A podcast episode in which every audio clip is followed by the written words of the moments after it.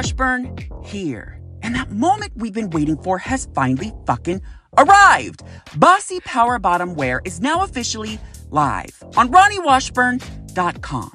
That's R A O N I Washburn dot com for purchase.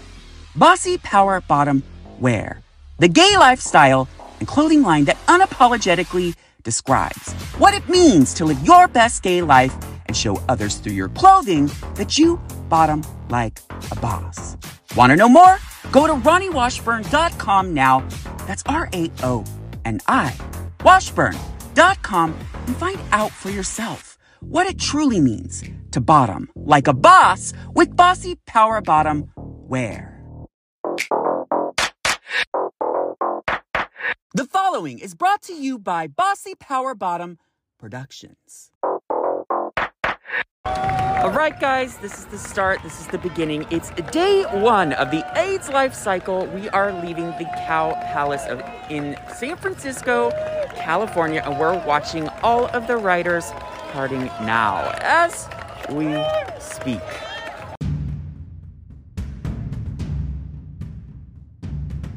When I saw his name pop up on my phone, little did I know in that moment that my life was about to fucking change in such a way that I still can't even wrap my mind around or even fully understand.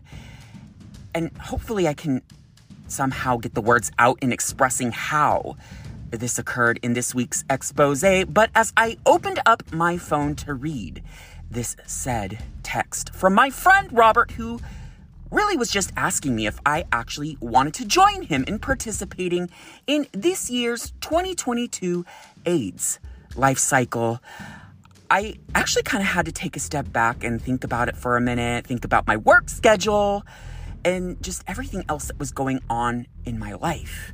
And honestly, it sounded very enticing. I hadn't really done anything in regards to being in the advocacy causes that I really have just been such a big part of in the past pre-COVID. And now it just really felt like the right moment to like jump back in and just dust off those L G B T Q plus community activist chops and just volunteer my time to work for all of the writers who participated in the AIDS Life Cycle. And I did just that. And for this entire week from San Francisco to L A, oh my God, you guys, I am going to try my very best to articulate to you the world, the incredible experience that I just can't, again, put into any sort of words. And we'll just have to see how all of this shit plays itself out. So sit back, relax, put on that condom or pop your prep pill and let's travel along with me in my week-long AIDS Life Cycle journey and find out exactly how this incredible, like, event changed my fucking life.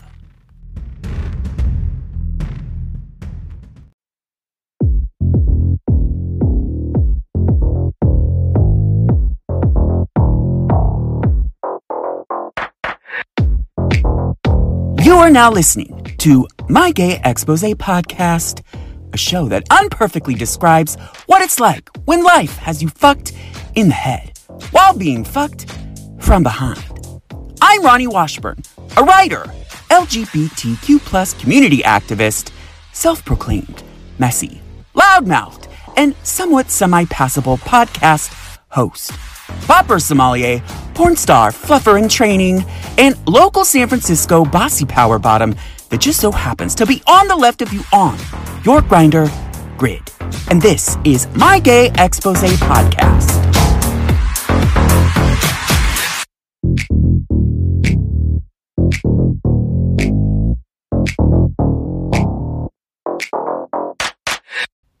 Ronnie Washburn here, and welcome back to the show that actually wishes that it was the most fulfilling, rewarding, and just life-changing experience of your entire life. My Gay Exposé Podcast. And on this week's exposé, I am so excited to share with all of you what this AIDS Life Cycle journey has fully meant to me. Going in not expecting just this complete three sixty shift on my entire attitude, perspective, and just viewpoint of what it means to actually work for a week for this incredible, amazing, life-changing cause that helps so many people who struggle with the H I V slash AIDS epidemic that we all still are dealing with in today's society, and all the reasons why this actual week-long bike ride from San Francisco to L A actually completely shifted Ronnie Washburn completely and entirely in such an incredible and amazing way. And hopefully I can articulate properly all the reasons why this week. And instead of doing the actual Your Gay Exposé segment this week by reaching out to a few of my friends as well as you, the listeners, instead, I actually decided to take that specific segment and just recap all the nine individuals that were on my team that I got so fucking close to by the end of that week that just made that trip so much more rewarding and fulfilling, life-enriching, and I'll tell you about each individual and all the reasons why I truly believe that. But first, before we actually wake up at five a.m., pack up our shit, pack up our tent, take it to the truck, brush our teeth, and have breakfast all before we have to check in at seven thirty every single day of this week. First, let's hop into this week's re-exposé.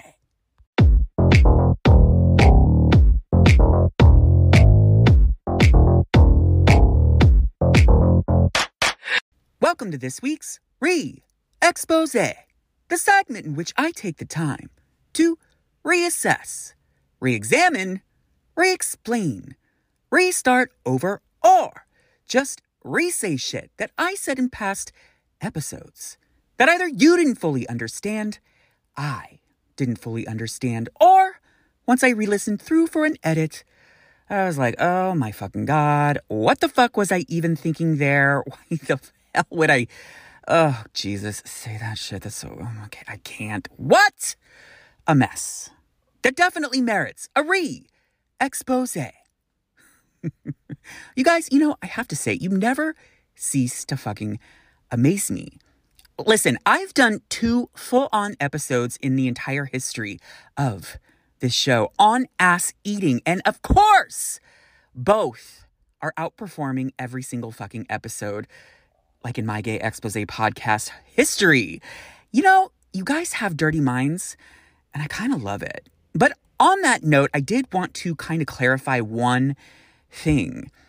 I found it so fucking interesting that as I wrapped up last week's exposé, that I was going in with a very pro-ass-eating mentality. And when I got all of the Your Gay Exposé segment answers from all of you, like, after I had already recorded the bulk portion of the actual exposé, I found the entire premise of the episode as a whole was very bipolar and very back and forth, and just really a prime definition of what this show is really just all about.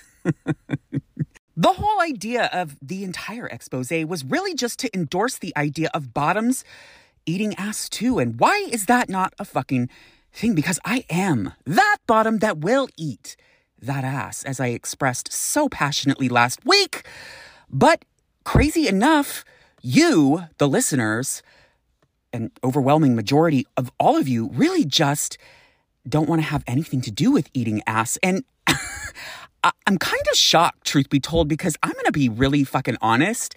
Every porn that I see really has that ass-eating moment, as well as the fact that almost every single fucking one of the sexual encounters that I have ever actually partaken in have had something to do with eating ass. So this, this shit just kind of blows my mind that, like, I went in with a certain mindset, and once again, you just went out of your way to prove to me that there are gays out there that are against eating that ass.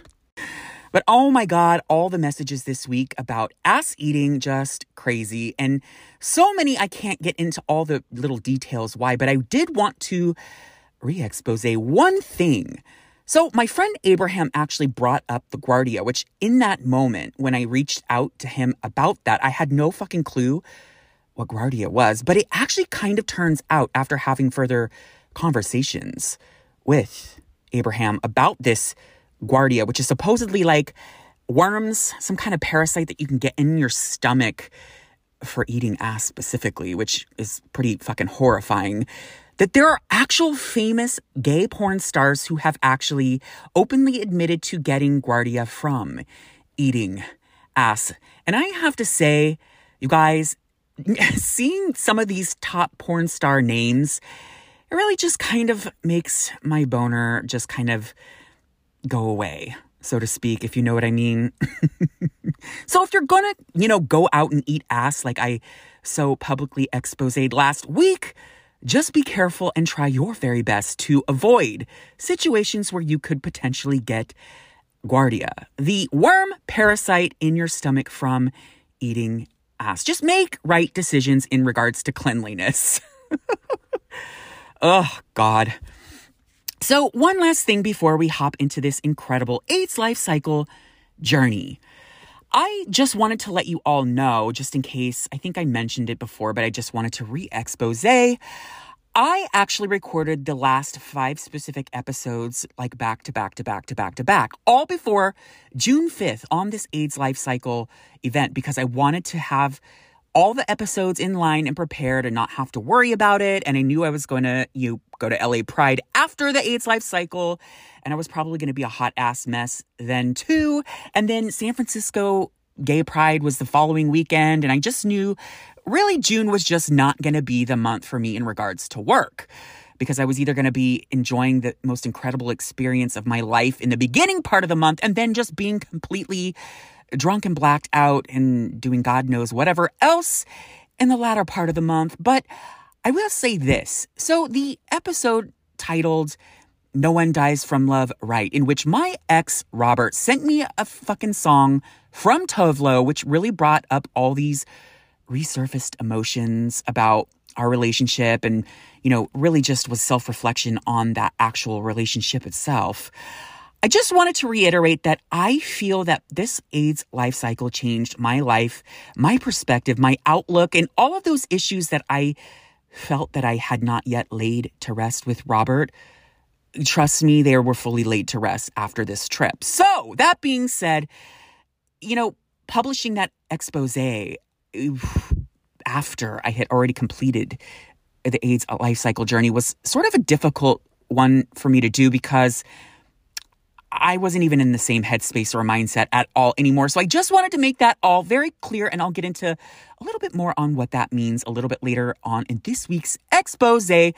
But that being said, I just wanted to let you all know, you know, feeling those emotions with that song from my ex was a moment in my life that I did want to be vulnerable about and did want to talk about to you, the world, and really just is an everyday part of life that I think we all experience. And so therefore, I felt to keep that exposé fully relevant and a part of my entire My Gay Exposé podcast journey for you to all say that you could probably relate to, because I know you do. And now, speaking of relatable material, let's hop into one of the best moments of my life now.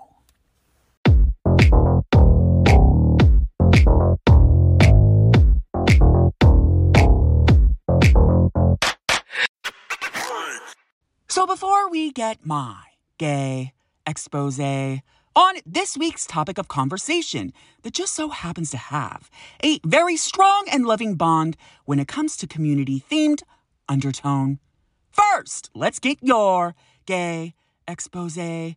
And this week, instead of reaching out to a few of my friends with a question, I decided to actually introduce you to my new friends that I made on this AIDS Life Cycle journey. Nine individuals that came from every single part of the country, every walk of life, and honestly, nine individuals that I could not have done without. Not one of them. Nine individuals that consider themselves to be gay, straight, bi, lesbian, non-binary, transgender, and some who just didn't even want or care to be labeled at all whatsoever. And you guys, I can't wait to share their stories, who they are, where they came from, and just why I found so much value in each and every individual. So let's meet all of my new friends now.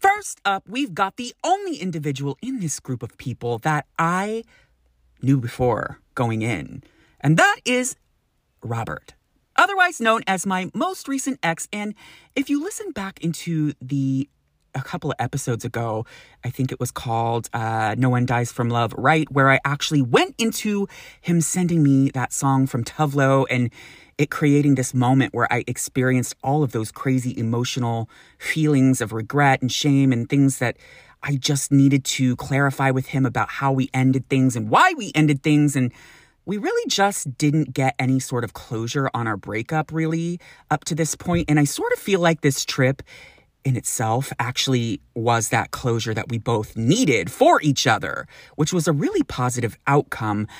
I mean, I will say this, our interaction on the trip wasn't exactly always puppies and kittens, but it did sort of really open my eyes to understanding that he and I are definitely very over, very in a direction of moving on, and I will always be a loving friend and be there for him whenever I can, but I will never, ever go on an AIDS life cycle or any other trip for that matter with Robert, because the biggest lesson I learned about him on this journey was that he is the, well, let's just say not the funnest individual to take a trip with, and I mean that with all the love in the world.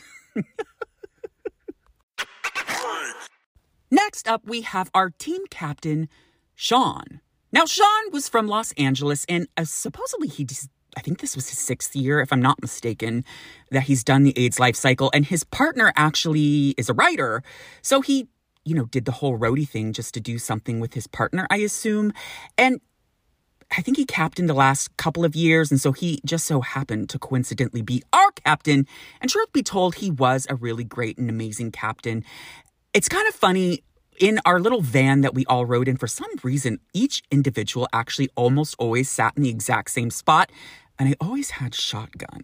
And so because Sean drove each and every time, and he was from Los Angeles and wasn't really like one hundred percent familiar with the road. So somebody thought it would be a great idea for me, of all people, to be the navigator, which if anyone knows me well enough to know me, you know that I am like the absolute directionally challenged individual that I know in my entire life. And so the notion of me being the actual navigator was the biggest fucking joke of all. But like, there were so many times where we were like, we would get lost in conversation. And he would talk about, you know, being a playwright and you, his work in reality television. It was just so engrossing and interesting that I would just forget that I was supposed to be being the navigator, and we would like make a wrong turn or I wouldn't tell. And it was just a hot ass mess.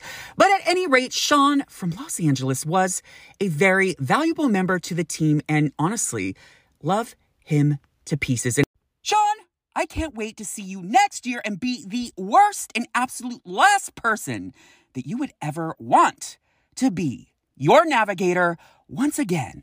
I don't know whose fucking idea that was anyway. Actually, I think it was my idea, which probably explains why it, it, it was such a bad idea.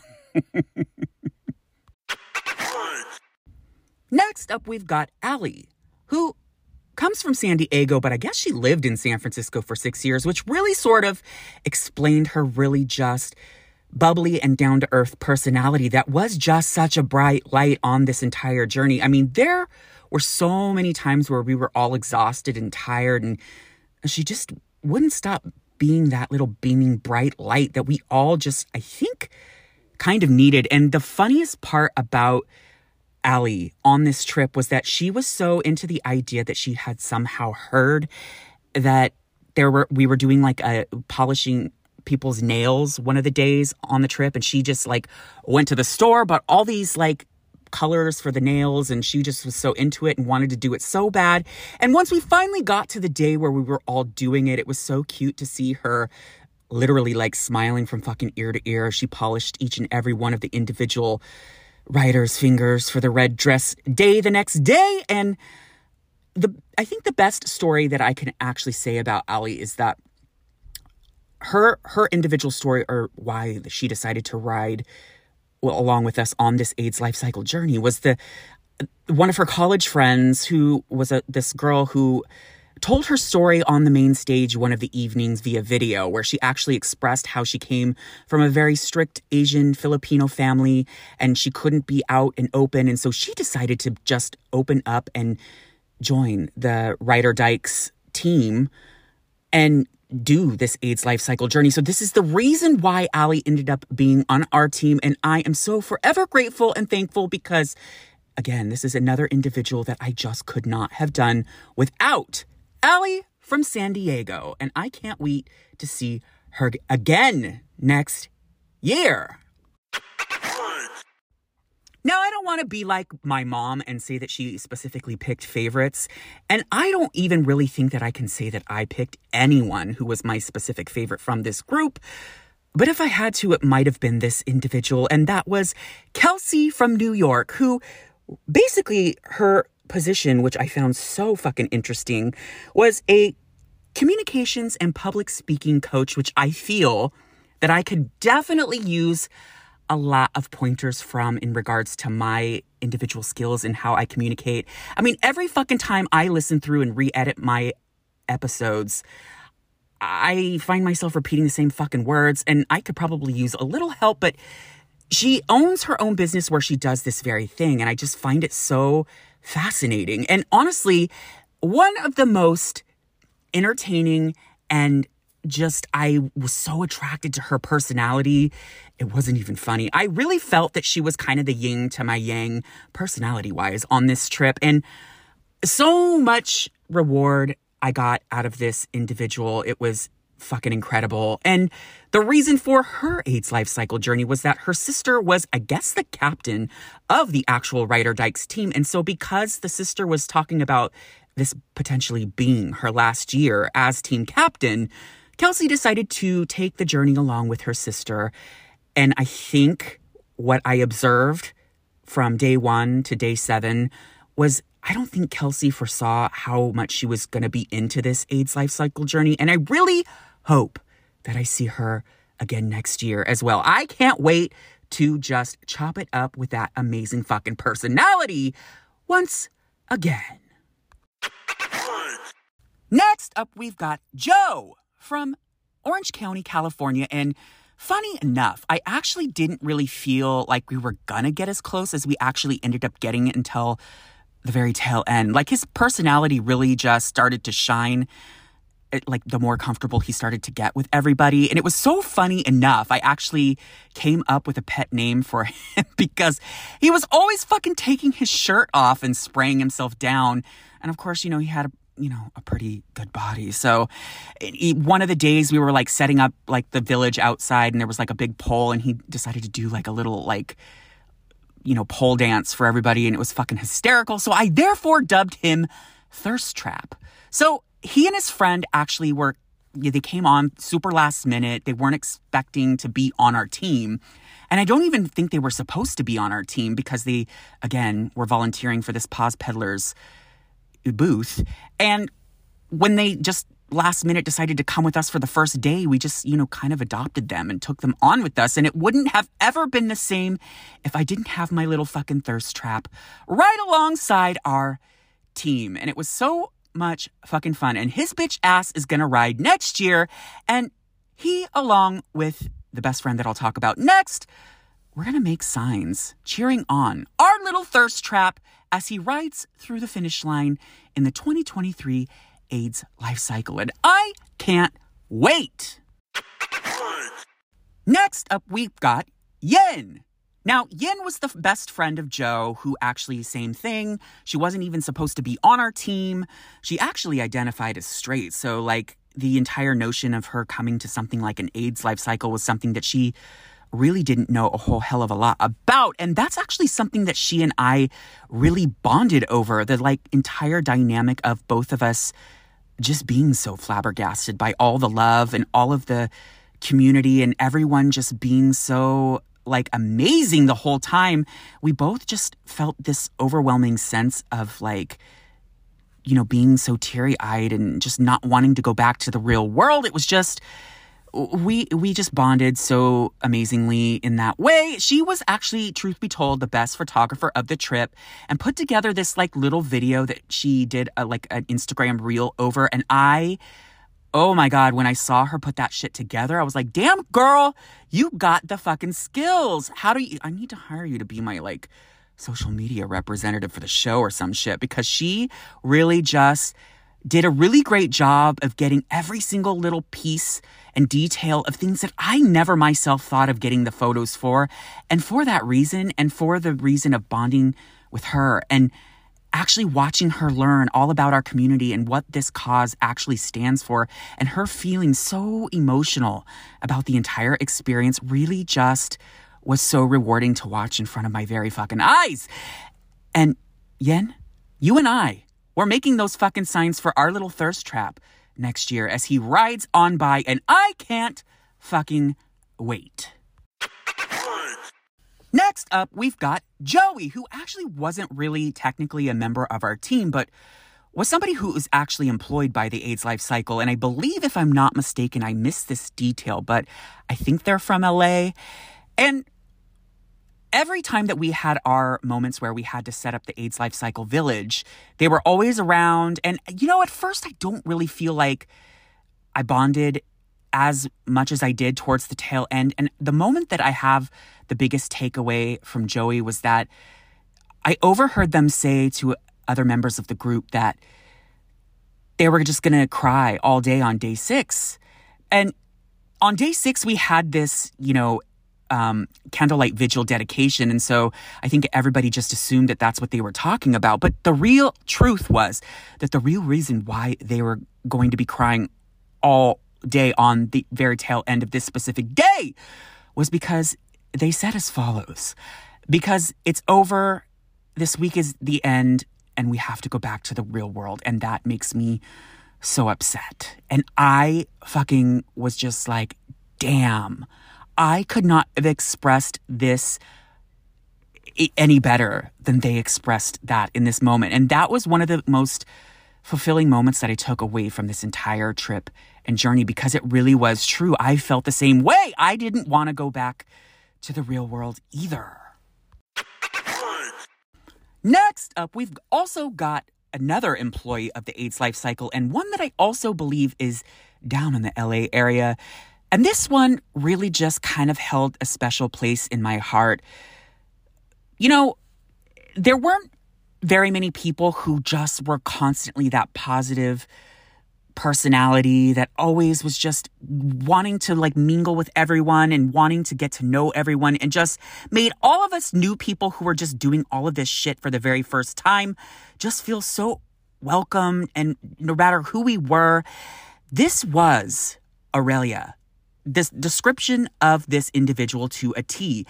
And I have to say, if Aurelia was not around on this trip, it would have been far less positive, I believe.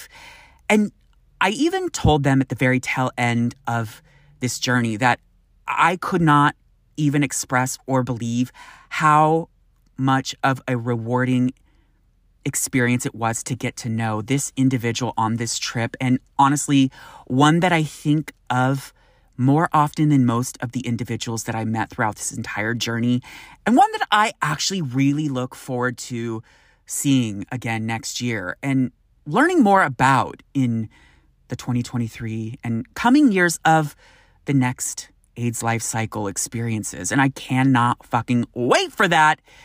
Ugh, can't even put into words the gratitude that I feel for meeting this specific individual. And last but not least, we have Joseph. Now, I saved Joseph for last because he actually came by himself from Texas, and we met him on orientation day. And as we sat there waiting for the orientation situation to kind of t- commence, and we were all kind of just talking, he asked to hang out with Robert and I as we sat in our seats. And we just kind of started to talk to each other and get to know one another. And one of the things that he mentioned about his story is that he actually lives in a state known as Texas, where we all know there's so much hate going on. And even him expressing that in his everyday life and job. The notion and the idea that he actually has to try and pretend that he's less feminine or a little bit more masculine than he wants to actually truly be as an individual in his everyday life was just something that hit home for me, because it's like, I've mentioned so many times on this fucking show, I live in my cute little cozy San Francisco gay bubble where I am as free to be as gay as I fucking want to be, and nobody ever questions it. And I think I take a lot of that shit for granted because I do live my day-to-day life such with such a gay agenda in every aspect of my life. And hearing this individual who just couldn't be who they truly are, where they live, just broke my fucking heart. And I was so happy that this guy came on our journey and experienced all of this love and this sense of community. And just, he always knows now that he can come to this community each and every year and just feel as free and open as he wants. And watching all of that take place on this week-long journey was, again, another rewarding moment on this AIDS Life Cycle journey. And I can't wait to see this bitch next year, who will also be riding too. And to round off the tenth member of this team, there was me. And as you can imagine, I was probably a whole hell of a lot to deal with for a full-on fucking week. And really, if you listen along to this show, if you can just imagine this show plus me, yeah, I was really very that. I really did try to be the center of attention and just, I guess, be the most entertaining piece to the puzzle, and tried my very best to be that main character energy and the Beyoncé of the entire team. But what really was kind of crazy is, even though I did exert my personality just like this throughout the team, I, I really just got to a place where I just wanted to learn so much more about everybody else on this journey, and it really just wouldn't have been the same if I didn't shut my mouth sometimes and just listen to each of their stories. And oh, I learned so fucking much about them, myself, all of it. And I just can't wait to see how all of our lives continue to grow and flourish moving forward. And I can't wait to see each and every one of them again, each and every AIDS Life Cycle year. Uh, and with that, uh, if you didn't get your answer read this week, oh wait, there were no questions given. And if you're a little confused by that concept this week on the Instagram page at Exposing My Gay, just continue to follow. And don't worry, next week you'll definitely get a question. And just remember, if you keep submitting your answers for each question, a little hint, the funnier the answer, the more likely you'll be read live on the show. And now, let's get my gay exposé that just so happens to be all the reasons why I took every single moment on this week-long journey and just put it in my back pocket for a rainy day, and just created a much more positive outlook on my entire life. And let me tell you all the reasons why. All right, you guys, listen, I wanted to take this quick time out to ask you for a huge favor.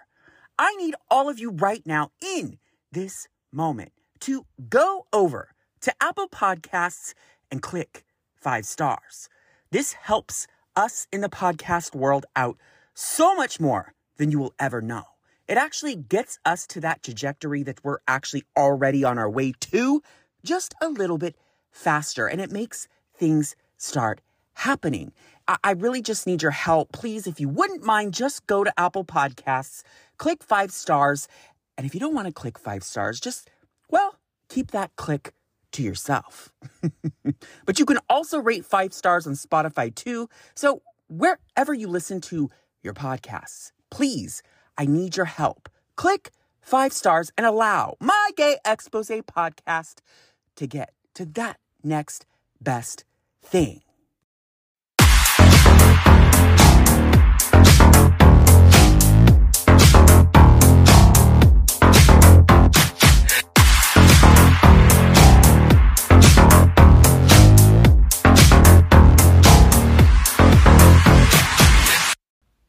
So there are very few moments in my life that I could honestly say that are like defining or life-changing or whatever. Okay, so maybe like five specific scenarios in my life that I would consider to be life-changing. The first, obviously, is my son's birth, which, truth be told, is one of the most amazing things in my entire life and probably the highest rung on this specific list ladder. The second was probably me coming out of the closet and truly openly embracing my gayness as I fully just was my one true self and just discovered that. And that in itself was just such an amazing and defining journey. The third was actually probably, I want to say, my Thailand trip in twenty eighteen. I learned so much shit about myself on that trip that I could never, ever, ever, like, top in regards to self-reflection.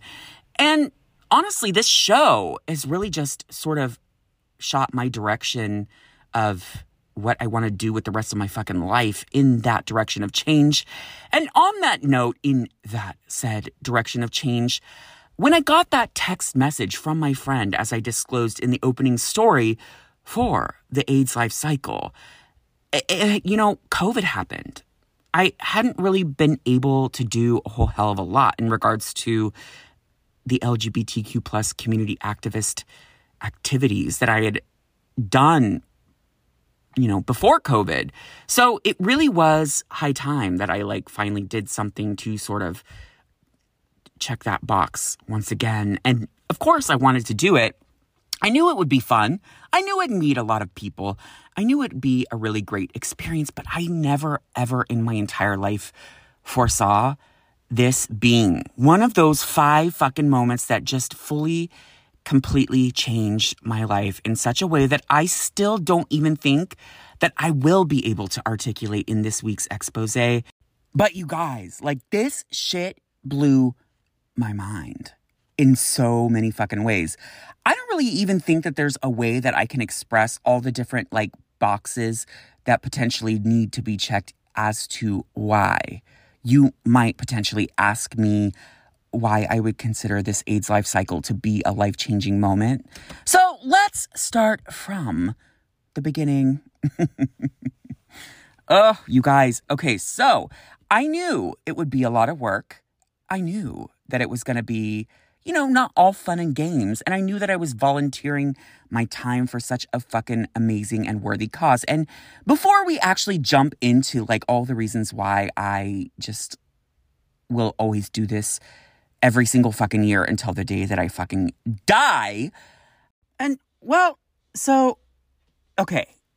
So for those of you not in the know, let me explain really quickly what this event exactly is, just in case you don't fully understand what the actual name AIDS Life Cycle means. So really, it's just a week-long bike ride from San Francisco to Los Angeles. It's five hundred forty-five miles. And each individual rider actually has to raise, I think the minimum is three thousand dollars. If I'm not mistaken, it might be five, but I think it's three. And they all have to actually ride those five hundred forty-five miles from San Francisco to L A, or at least that's what they train for, for like the duration of most of the year. So a lot of these individuals are actually like really trying their very best to like make sure that they like do the whole thing. And truth be told, if I was a writer, I actually would want to accomplish that full on five hundred forty-five mile moment. Like, wouldn't you? But really, all of the proceeds go to the San Francisco AIDS Foundation, as well as the Los Angeles L G B T Center. And all of the funds go really to like individuals who, you know, feel like maybe they were exposed to like H I V and like have to go in and get tested. And all of the services that are provided for these individuals are, f- are fucking free. So it's like, I mean, there are so many times where I went to our local clinic, Strut, which is funded by the San Francisco AIDS Foundation with like, you know, chlamydia or gonorrhea scares. And I went in and got full on free tests to get the results. And it's just so fulfilling and rewarding to live in a city that actually does this kind of shit to really just make all of us homosexuals out there feel comfortable. But the long end goal of the San Francisco AIDS Foundation, partnered with the Los Angeles L G B T Center, putting on this event for the AIDS Life Cycle, is really to end the spread of H I V, to get to a place in our society where there will be zero infections. And it might take a while, but honestly, the more education and the more knowledge that we spread around the world to our community, the more individuals that are freaked out and scared and don't know if they've been exposed to H I V and feel like they need to go get tested. And these two organizations really just make people feel so welcome and not scared, and just give them the services that they need to make sure that they're taken care of in these specific situations. And you guys, this year, the AIDS Life Cycle together raised seventeen million seven hundred eighty-three thousand one hundred thirty-six dollars, which, according to my sources, is supposedly the most that an AIDS Life Cycle has ever raised, which is huge. So all of this money goes to this specific cause. And it's just such a huge part of what I just want to be so involved in. It's so important in our society just to take care of our community and make sure that we have the necessary resources, regardless of cost, regardless of the situation. It's just such an important fucking cause, you guys. Oh my God, I could talk about this shit all day fucking long. But truth be told, it was an amazing fucking ride. Like, we camped in every single city, all like of the seven days. So for like six of the seven days, we camped out. So the first stop on day one was Santa Cruz. The second was King City. The third was Paso Robles. The fourth was Santa Maria. The fifth was Lompoc. The sixth was Ventura. Sorry, like I had a brain fart. Ventura, which that actually was fucking amazing because we did a beach thing, which I'll get into later. And then we ended out the last day in Los Angeles at the finish line. And it was, you guys, the most incredible week of my life. Like, honestly. So my specific position was a volunteer individual for what they called a roadie. So roadies actually just really just volunteer their time to like work to to make sure that they provide like all the services needed to make sure that, that when these, you know, people get in from their ride, that they're exhausted, they're tired, they're hungry, they want to put up their tents, all of it. Like, we just did all the different things to make sure that all of that was like successfully executed and making sure that they were, were able to enjoy their five hundred forty-five mile long ride.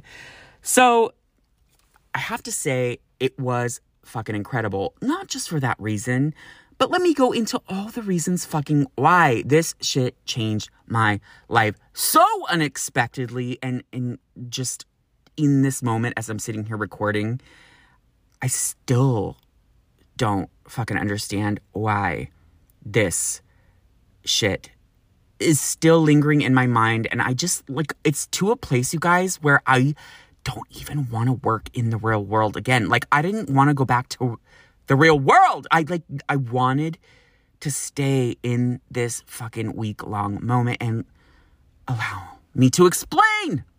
So everybody that's done the AIDS Life Cycle in the past has always talked about how it's considered to be like the love bubble. And I really didn't even know what that meant. I sort of just, I guess, associated that with the fact that, like, it was like, you know, everybody was promoting like an amazing cause. But what I learned on this week long journey was that, like, it was so fucking crazy. Like, I would get up to go pee at like fucking, you know, five a.m. in the morning, and I'm like half asleep and I'm walking to the fucking porta potties, and I would sit there in line because all of the cyclists had to be out super early. So there were like lines for the porta potties, and I would make fucking friends in the line at a porta potty. How many of you could ever say that you made friends with someone in the line of a porta potty? Like, no fucking joke. Like, and I continued to see these individuals throughout the rest of the week. It was so fucking crazy. Everybody, there was just so much love that was expressed be- between everyone. You guys, the cyclists were tired. The roadies were tired. We were all doing a lot of work and exerting ourselves in so many different ways. And it was hot and it was just, it was miserable in certain moments, but not one fucking person showed any sort of negative anything. Like everyone was so welcoming, warming, happy, loving. Like it was just something I've never actually witnessed in my entire life. Like it was so fucking crazy. Like I, I still don't fully understand it, truth be told, because like I just have never experienced anything like that in my entire fucking life. And you guys, like people from every single fucking walk of life that you could actually ever possibly imagine, like gay, straight, lesbian, bi, transgender, non-binary. Like there was actually a father-son duo that like did the cycle together. Like the son was nineteen years old. And I guess that he like, I, I think he just like tested positive for H I V. So his straight dad did the fucking cycle to support his son. Like it was just such a fucking amazing, incredible, loving experience. I still can't even put into words. And as I've expressed in the Your Gay Exposé segment this week with the, all the individuals that I met from all over the fucking country that were on my team and still feel a very strong connection to, and honestly, can't wait to see them next year. It's just, oh, you guys, it was just one of those moments where I literally feel like it changed my entire outlook on my attitude, being positive, just all of it. Like, it's just all the negative shit that I had in my, like, mentality up to this point moving forward was just shifted into the positive. Like, I actually recorded, like, five or six episodes before this January fifth launch for the AIDS Life Cycle. And I have to say, coming back from it and having that changed mindset and re-listening through episodes before I have to actually like publish them, I don't really even feel like I was in the exact same headspace. It was very that. Like, I just didn't feel that I was that person anymore. It's so crazy. So like all of the negative shit that I've like ever expressed on the show, I don't know if that will... I mean, yeah, I have a lot of opinions about shit, so that's definitely going to be a thing. But, like, I don't really even feel like I, I just want to be so much more of a nice person in my life, just in everyday life. And oddly enough, it was so kind of crazy. Like, three days later, I went back to work, and I was just like, oh, God, I have to go back to work. And it was just, you know, of course, the shifts were fine. Everything went the way that it was supposed to and all of that. But I was walking to the bus after one of my shifts, and there was like an old man that was like kind of standing outside the bus, and I, you know, was waiting because this was like one of those points where the bus like takes its break. And so finally when the bus doors opened, I like walked in and sat on the only seat on the bus that seats one person. Like, you actually don't have to sit next to somebody. It's the one seat that's like solo. So supposedly this guy had been waiting like far long before I did. And I like actually walked on to the bus and sat in that seat before he did.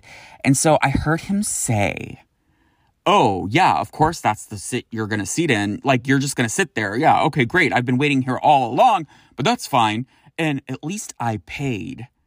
And then he walked in and, like, scanned his card on the little, like, bus scanner. But what this guy didn't know was that I was actually fumbling through my phone to, like, actually put money on my, like, bus card to actually scan.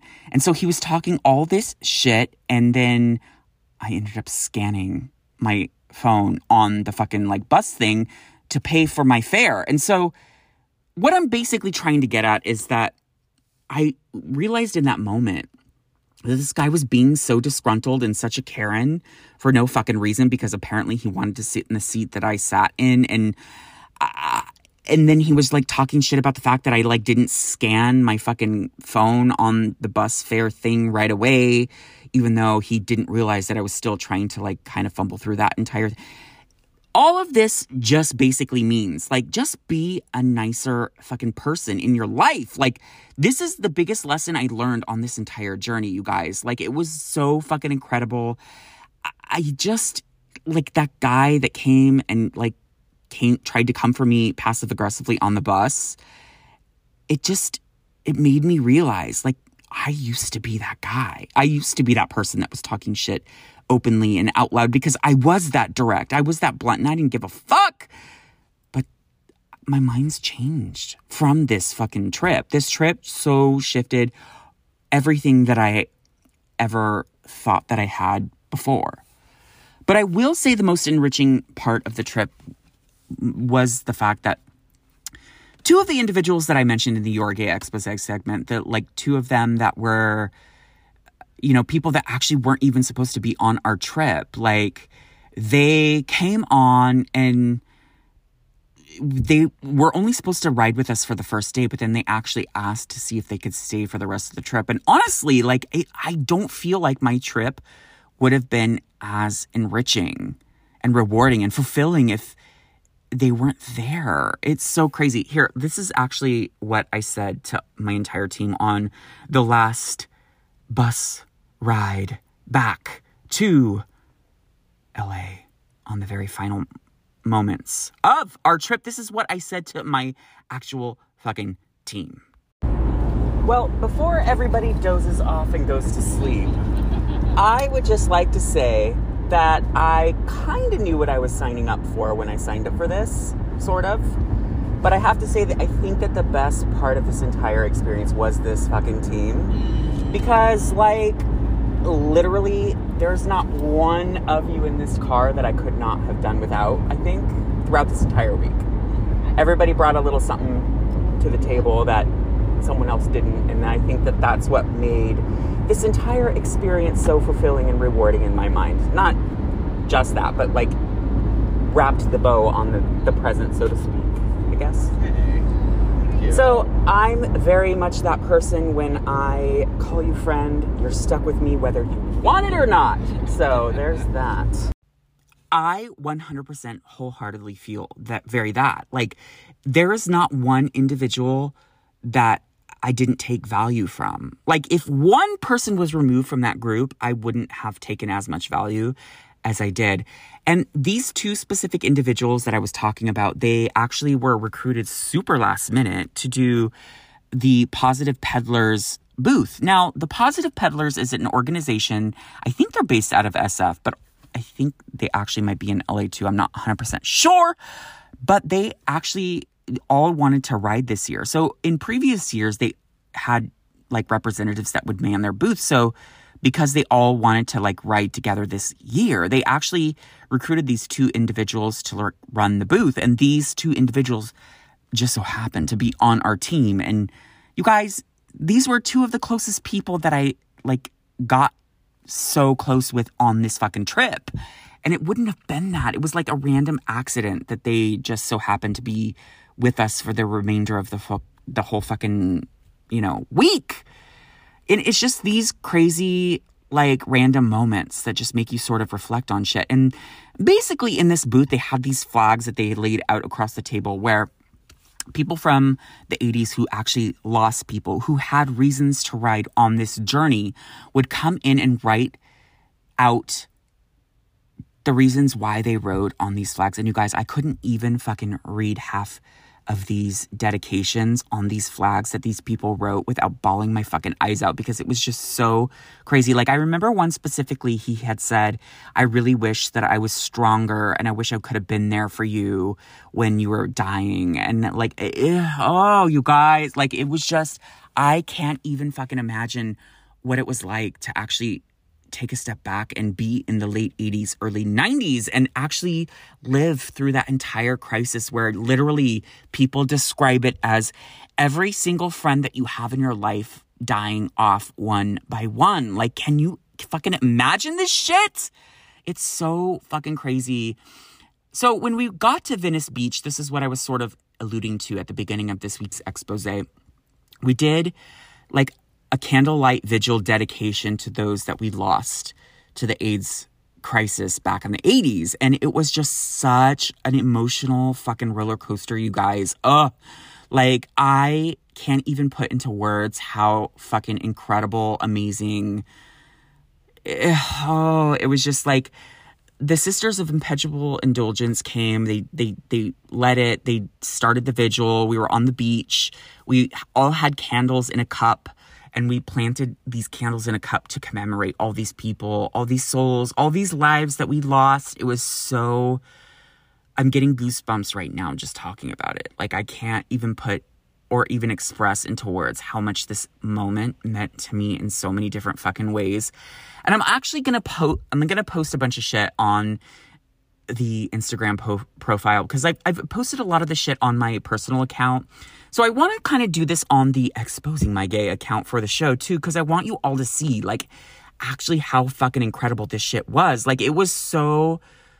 life enriching. I just can't even put into words. And this candlelight vigil, I was bawling the entire fucking time. So stay tuned for those photos. It was just beautiful. Ugh, it, I just can't, I can't even tell you guys how fucking incredible this journey was. Meeting the people that I met, that vesting the friendships that I met with these people, still being in contact with these people, still communicating with these people, knowing that I made these lifelong friendships, knowing that I will see most of these people again next year and many years after that, just knowing that this cause is such an amazing and rewarding thing to be a part of, dedicating like all of the money that I tried to raise to, you know, put towards this amazing cause. And, you know, I have to say, I will probably be looking into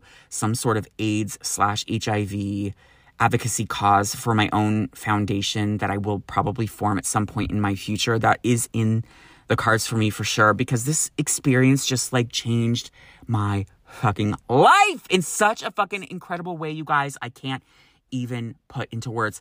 So I just want to say before we segue in, out of this week's expose, this is a fucking amazing opportunity for you to actually look into this. It's AIDS Life Cycle dot org. Look it up, register. Even if you're just a roadie, it's not just that you're a roadie. You're giving your fucking time to support this amazing and incredible cause and raising money, raising funds, raising those moments where someone who thinks that they've been exposed to H I V can go in and that one hundred dollars test to test them to see if they're H I V positive or if they're still negative is covered free of cost because of something that we do called an AIDS life cycle. So if you have any questions, comments, or concerns, feel free to call the official My Gay Exposé Podcast hotline at four one five, five oh one, oh four oh one. That's four one five, five oh one, oh four oh one. Call in, leave a message, and ask me any questions that you might have about this cause and just see what you can do to get involved, whether it just be a donation, whether it be actually participating in the journey itself. You guys, people come, I'm telling you, from all over the world, all over the fucking country to participate because it is that incredible of a cause and experience. And I promise you, you, you will just want to know more. So I'll also extend the official email for the show, my gay expose at gmail dot com, if you have anything that you need to send me in regards to questions, comments, or concerns. And if you want information on the AIDS Life Cycle, I am here and fully willing to give you anything that you need to know in regards to signing up, committing, and just changing your life in such a fucking incredible way. And that's it, you guys. I like literally... I don't even think that I did this expose justice, truth be told, because like I, I, do, I mean, there's so much more that I could seriously talk for hours and hours and hours about how incredible this cause is. So just take my word for it and just look into it now. AIDS Life Cycle dot org.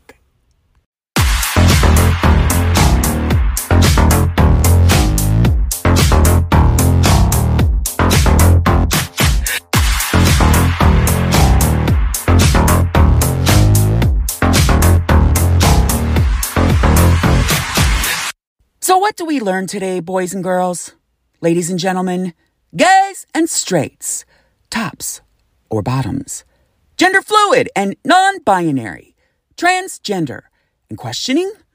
Well, I hope that you learned a whole hell of a lot about how amazing and incredible and rewarding and fulfilling and how many times that I have to say all of those words over and over again, just can't even express how important this amazing cause, the AIDS life cycle, is to me and to the entire fucking world, and why you should actually look into participating for the twenty twenty-three AIDS Life Cycle. And one more time, if you do have any questions, comments, concerns, or just really any information or anything that you need to know, by all means, go to aids life cycle dot org and find out all the information that you need to know. Official registration opens on, I think, August sixteenth, I want to say. I hope I'm quoting that right, but I should have probably looked that up before I recorded this specific piece. But at any rate, I will keep you all posted. Just send me a message, call in the official My Gay Exposé Podcast hotline at four one five, five oh one, oh four oh one. That's four one five, five oh one, oh four oh one. Call in, leave a message, and ask me anything that you want in regards to this incredible, amazing AIDS Life Cycle event. And you guys, just fucking do it. It's so amazing. And why would you not want to? After all, I'll be there each and every year until the day that I die. Oh, and with that, don't forget to subscribe, rate, and review on Apple Podcasts. Click five stars, follow on Spotify, and don't forget to turn on those notifications so that you can catch wind of each and every episode of My Gay Exposé Podcast right when it drops. Follow on Instagram, TikTok, and Twitter at Exposing My Gay. And don't forget to check the latest piece to the My Gay Exposé Podcast puzzle, the official website at my gay exposé podcast dot com. And don't forget to join us next week for another messy, salacious, and relatable episode that might just be a little life-enriching sometimes, too. With me, Exposing My Gay, I'm Ronnie Washburn, and I will join the AIDS Life Cycle in twenty twenty-three with you next time.